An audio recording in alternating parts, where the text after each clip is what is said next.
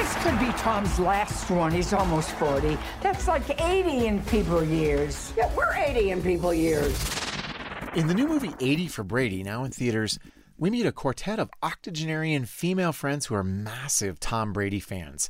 And this year, 2017 in the movie, they've decided they're not going to just watch the Super Bowl, they're going to follow their beloved Patriots and Tom Brady, of course, to the big game.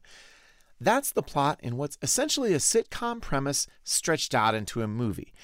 Mostly, it's a storytelling excuse to mix iconic actresses Jane Fonda, Lily Tomlin, Sally Field, and Rita Moreno, and then see what happens. As you might expect, the result is a football movie of a different kind altogether. Tom Brady's gridiron exploits aren't really the focus here. Instead, we get the story of four longtime friends who happen to be Brady superfans too. They have a blast together, and in many ways, it's fun for the audience too.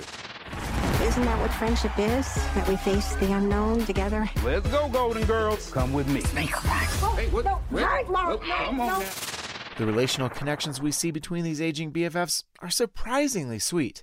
What's not so sweet, you ask? Well, one of the women writes steamy fan fiction about Patriots player Rob Gronkowski, and we hear some suggestive naughty talk between the ladies, as well as some harsh profanity, elements that merit this movie's PG 13 rating.